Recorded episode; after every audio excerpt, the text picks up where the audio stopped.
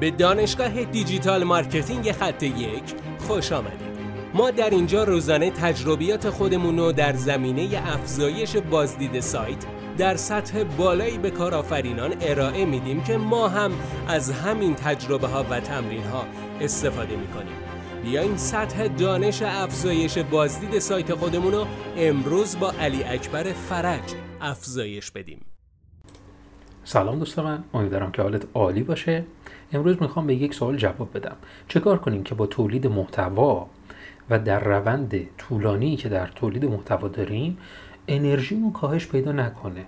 هم مطمئنم که کاهش انرژی در تولید محتوا برای افراد مثل یک سم میمونه، چون که اگر ما به مواردی رو در تولید محتوا رعایت نکنیم باعث میشه که عملکرد ما کاهش پیدا بکنه و این خیلی در تولید محتوا میتونه اثرگذار باشه.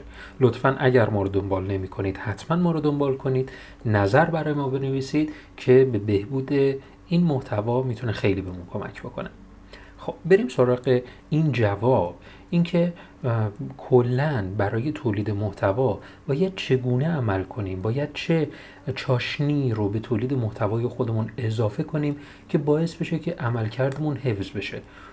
اون چیزی که باعث میشه عملکرد ما در تولید محتوا حفظ بشه نتایج هستند. شما باید نتایج رو با اون هدف بررسی بکنید. کسی که در تولید محتوا هدفی قرار نمیده در طولانی مدت با شکست مواجه میشه. اگر در تولید محتوا هدف تعیین نکنید که این نفر باید این مقاله من رو بخونن، باید در سایت من حضور داشته باشن و این مقالات من رو بخونن. مثال دارم میگم، یکی از موارد هستش، یکی از اهداف هستش اینی که چقدر بازدید کننده داشته باشیم در سایت، چقدر در اون شبکه‌های اجتماعی ما بتونیم اون محتوا رو درگیر بکنیم و حالا کامنت برامون بنویسن، لایک بکنن، حالا پستایی که منتشر میکنیم و چیزایی از این دست، فالوورهایی که داریم. این موارد رو باید تعیین کنید، باید مشخص کنید که اون عملکرد شما بسته به اون نتیجه و مقایسش با اون هدفیه که تعیین کردید.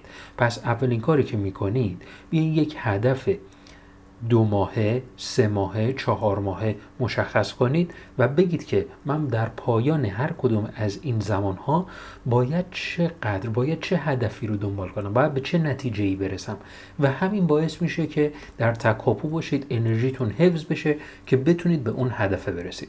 امیدوارم که از این پادکست استفاده کرده باشید. حتما نظرتون رو برای من بنویسید که به بهبود عملکرد من و این پادکست ها میتونه خیلی کمک کنه. متشکرم.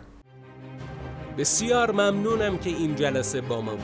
لطفاً نظر خودتو برای ما بنویس و مطمئن باش که خونده میشه. برای دسترسی به منابع بیشتر بر اساس موضوع امروز که میتونه به شما در دیجیتال مارکتینگ کمک کنه به سایت خط1.com سر بزن. راستی برای اینکه جلسه فردا را از دست ندی حتماً ما را دنبال کن.